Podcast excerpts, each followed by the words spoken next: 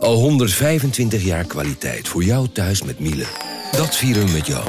Ontvang nu tijdelijk een cashback tot 125 euro op veel Miele-apparatuur. Geniet van de kwaliteit van Miele. Voor perfect verzorgd wasgoed en kleding die veel langer mooi blijft. Voor een stralend schone vaat, even perfect als jouw diners. En een stofvrij thuis waarin echt hygiënisch schoon de standaard is. Check miele.nl voor alle feestelijke aanbiedingen.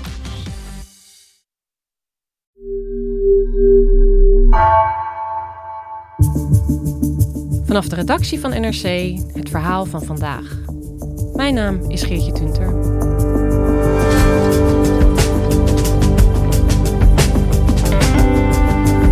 Al meer dan 20 jaar stuurt NRC, vlak voor de Tweede Kamerverkiezingen, redacteuren naar wijken door heel Nederland.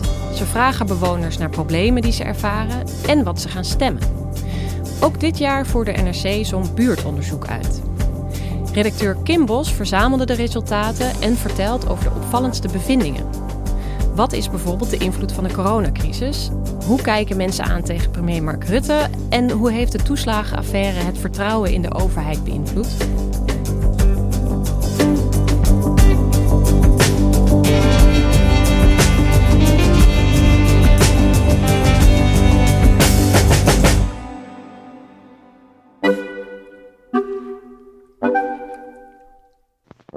Ben samen met uh, mijn collega in Rooswijk Noord in Zaandijk, een dorpje in Noord-Holland.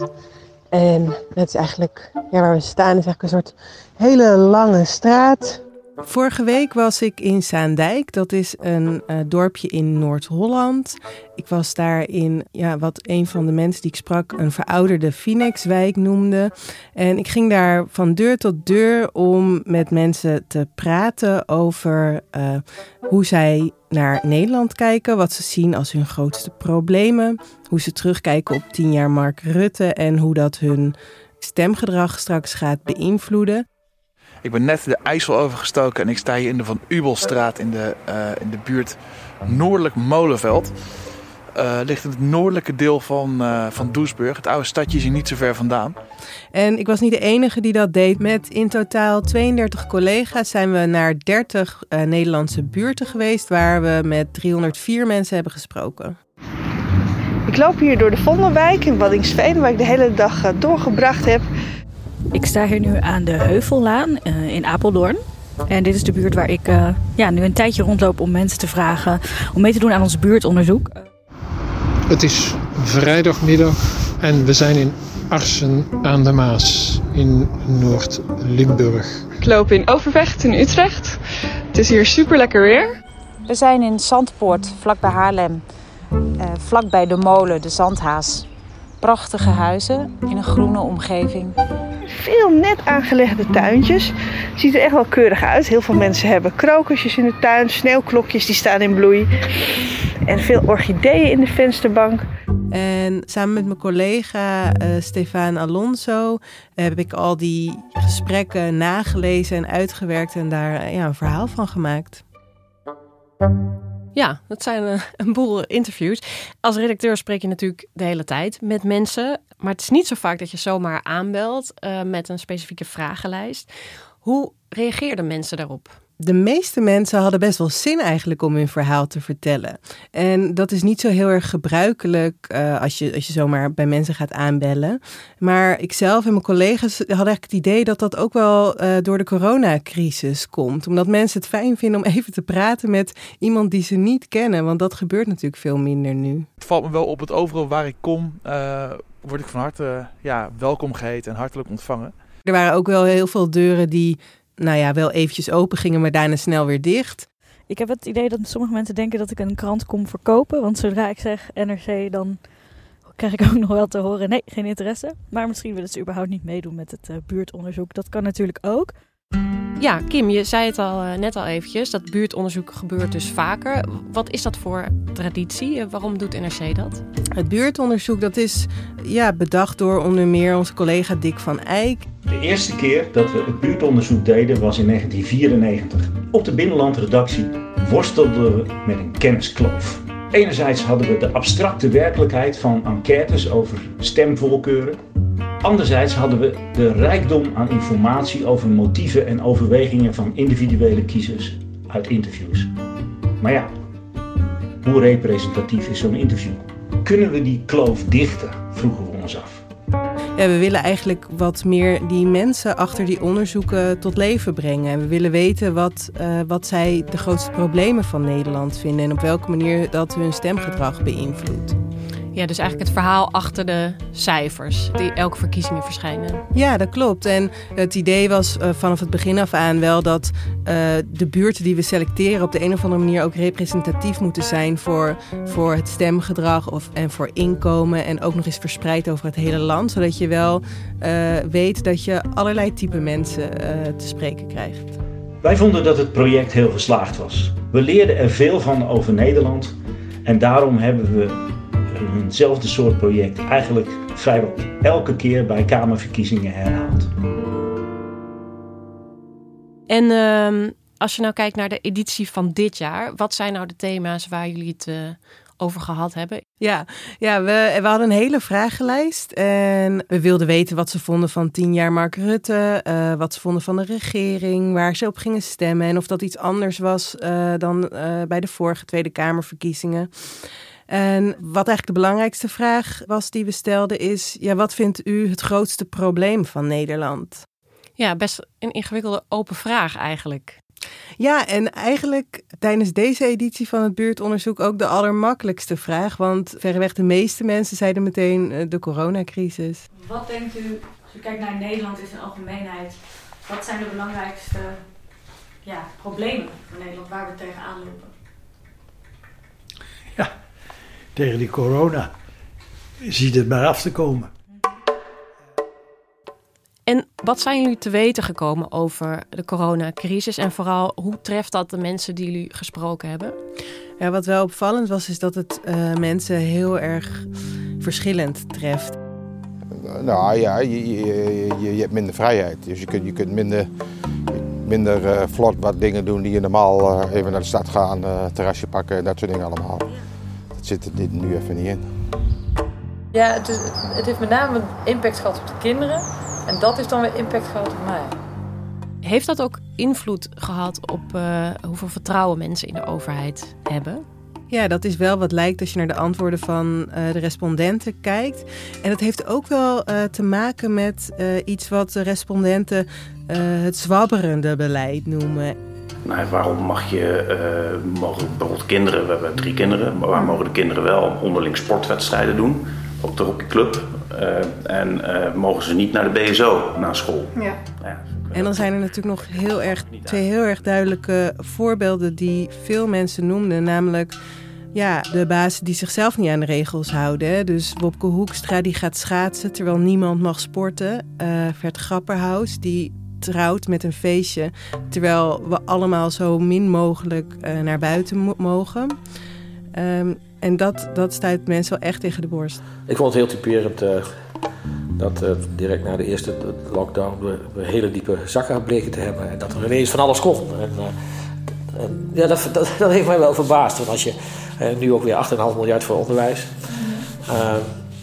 als je twee jaar geleden was er gewoon, ik, ik weet niet meer precies, maar toen was het verhaal dat er, dat er 1 of 2 miljard nodig was voor het onderwijs. En dat kon voor geen. Hè, dat, dat was onmogelijk. dat, dat kon niet. economisch gezien. En nu ineens kan alles. Ja. Uh, dat verbaast me.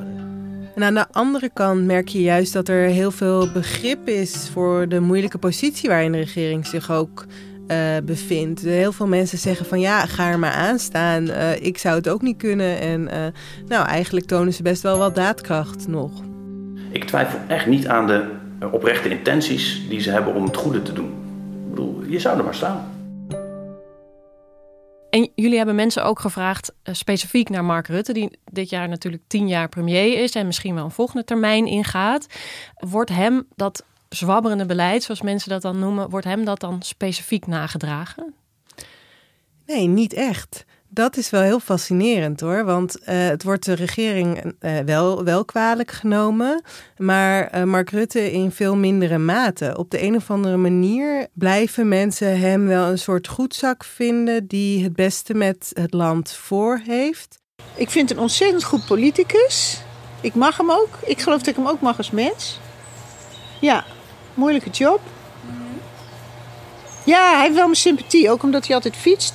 En uh, hij, ik, ik heb het gevoel dat hij... Ja, ik, ik, ben, ik ben blij met hem als uh, minister-president. Iets meer dan de helft van de mensen die we spraken... die vinden het prima als hij gewoon uh, nog aanblijft als premier. En de mensen die iemand anders noemden... en dat gebeurde 70 keer in totaal... die gaven vaak aan dat ze het nu wel eens een keer tijd vonden voor een vrouw. En dat vonden we wel opmerkelijk, want dat is volgens mij in eerdere buurtonderzoeken niet zo expliciet gezegd. En um, de naam die het vaakst viel was Sigrid Kaag. Uh, zij wordt 16 keer genoemd als de ideale nieuwe premier. Uh, ik vind, uh, naast Wopke Hoekstra vind ik bijvoorbeeld ook Sigrid Kaag een inspirerend leider. dus ik, ik, heb het vaak met mijn dochters erover. Ik, bedoel, dus ik vind haar een, echt een rolmodel als het gaat om, om een vrouw die nou, haar eigen carrière heeft gemaakt en op een aansprekende manier probeert nieuw leiderschap te laten zien. Dus dat vind ik Heb je daar een verklaring voor? Je zei al eerder werd er niet zoveel over vrouwen gepraat in dat buurtonderzoek. Waarom nu wel? Ik denk dat het een beetje een mainstream thema is geworden. Dus dat er, en dat Sigrid Kaag natuurlijk daar ook wel, en Liliane Ploemen ook, daar ook wel een beetje campagne uh, mee voeren. En wat vindt u de grootste problemen voor Nederland? De grootste problemen op dit moment. Kim, jullie hebben dus gevraagd naar wat het grootste probleem van Nederland is. Nou, corona, dat is best logisch. Maar wat voor andere reacties kregen jullie daar nog op? Um, na corona waren twee dingen iets wat heel veel mensen noemden, namelijk de woningmarkt en de stijgende prijzen. Uh, maar ook klimaatverandering, dat was iets wat, wat, wat heel vaak ter sprake kwam. Uh, de economische crisis die ons uh, nu misschien boven het hoofd hangt. immigratie. Um, en ook de individualisering en de groeiende tegenstellingen in het land.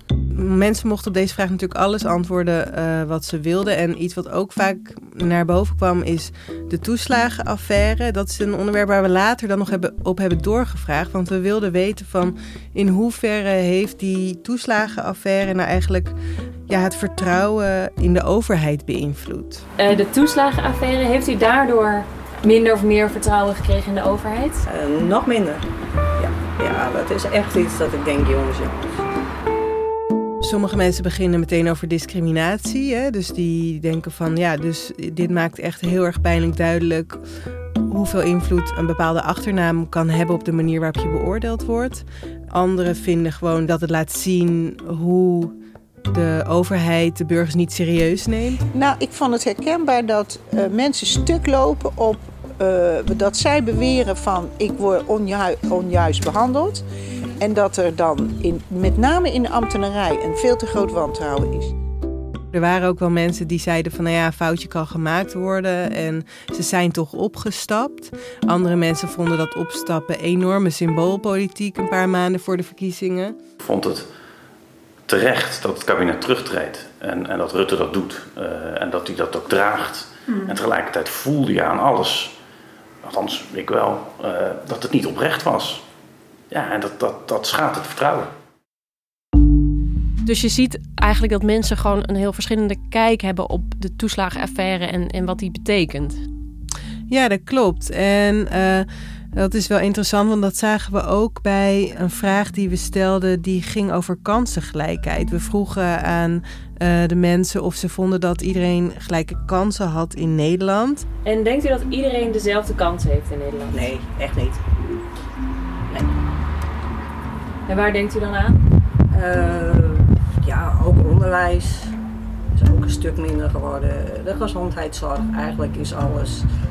Als je geld hebt, dan kun je gewoon veel meer nou ja, verreweg de meeste ondervraagden uh, vinden dat er geen kansengelijkheid in uh, Nederland is. Dus 70% vindt dat, mm -hmm. een heleboel. Maar iedereen bedoelt er eigenlijk iets anders mee. Want uh, volgens de een worden bijvoorbeeld mensen met een andere huidskleur gediscrimineerd. Nou, ik denk dat hij wel zichtbaarder geworden is met Black Lives Matter, de hele Zwarte Pieten discussie, de aandacht voor het slavernijverleden. Uh, ik kan me nog heel goed mijn eerste reactie herinneren van toen, die, toen voor het eerst hoorde van de Zwarte Pieten uh, discussie. Toen was het van, uh, ja, kom op mee, Zwarte Piet. ja, terwijl je daar dan toch nou, als je er even over nadenkt en wat, wat meer mensen hoort, dan denk je, oh ja, nee, wel, daar zit een verhaal achter en dat begrijp ik ook. Maar weer iemand anders zei dat ja, ouderen kort worden gehouden. En ik kan me ook nog een opmerking herinneren van iemand die zei dat mensen met praktische beroepen niet serieus worden genomen. Of een vrouw die zei: nou, Ik kom uit een arm gezin, nu gaat het slecht met mijn bedrijf, maar ik heb niemand die me nu kan steunen. Ik kan wel zeggen van joh, ik denk dat iedereen gelijke kansen heeft. Maar ik heb makkelijk praten. Want bij mij is het, ik heb toevallig af en toe de wind in de zeilen gehad. Maar je zou maar ergens in een driehoog achter uh, net aan de eindjes bij elkaar kunnen, kunnen knopen. En ja, dan heb je misschien het gevoel helemaal niet dat je alle kansen hebt gekregen. We hebben het af en toe over percentages gehad. Zoveel procent van de mensen vindt dit of vindt dat. Um, het is natuurlijk ook goed om even te benadrukken dat dit geen representatieve steekproef is. Ook al is er geprobeerd een diverse groep mensen te spreken. Um, maar het zegt niet echt iets over de hele bevolking van Nederland. Waarom is dan toch belangrijk om dit onderzoek te doen? Nou, ik denk dat uh, we, hebben, we hebben dus wel geprobeerd om de mensen zoveel mogelijk verspreid over het land te spreken. Met verschillende uh, politieke voorkeuren en verschillende uh, inkomens.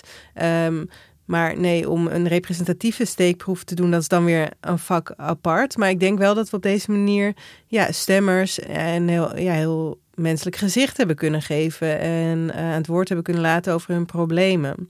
We hebben tegelijkertijd ook een uh, onderzoek laten uitvoeren door INO, eh, wat wel een representatief onderzoek is. En dat gaat ook over het stemgedrag van mensen en het vertrouwen in de overheid. En als je daarnaar kijkt, blijkt dat de conclusies die zij trekken wel enigszins overeenkomen met de conclusies van buurtonderzoek. Bijvoorbeeld uit hun peiling bleek dat 50% van uh, de ondervraagde nog best wel veel vertrouwen heeft in de overheid. Uh, nou, dat, dat lijkt wel op wat wij ook constateerden. Ik bedoel, laten we als burger maar wel bedenken dat we het zelf stemmen, hè? Vind ik. Heel belangrijk. We hebben een democratie en dat houdt in dat we zelf mede verantwoordelijk zijn. Nou ja, vier jaar geleden uh, waren de vorige Tweede Kamerverkiezingen. Toen is dus ook een buurtonderzoek geweest welke grote verschillen zag je? Nou, je noemde al even de, de vrouwelijke premier, um, maar er waren vast ook andere. Ja, zeker. Ja, het belangrijkste is denk ik eigenlijk wel dat uh, rond de tijd van het vorige buurtonderzoek was de teneur altijd een beetje dat Nederlanders zich zorgen maken over de toekomst van het land, maar niet zo heel erg over hun eigen toekomst. En dat was ook wel in lijn met een onderzoek van het Sociaal Cultureel uh, Planbureau.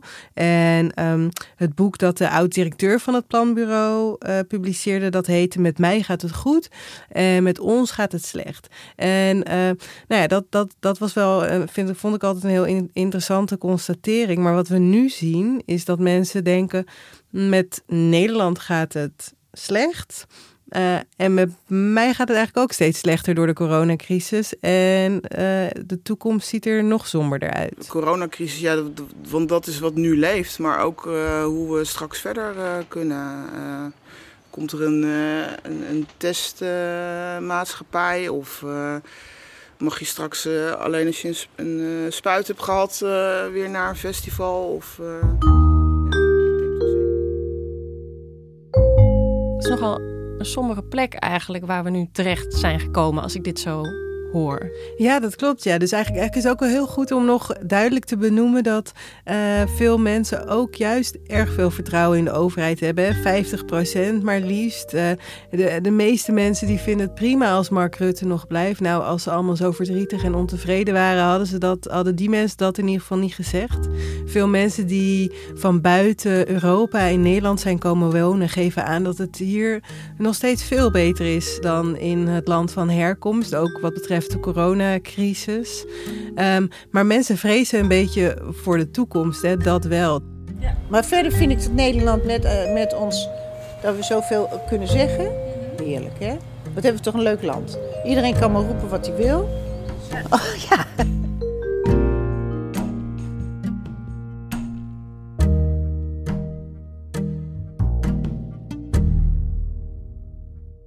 Kim, dankjewel. Ja, jij bedankt. Je luisterde naar Vandaag, een podcast van NRC. Eén verhaal, elke dag. Deze aflevering werd gemaakt door Misha Melita en Jeroen Jaspers. Chef van de audioredactie is Anne Moraal. Dit was vandaag, morgen weer.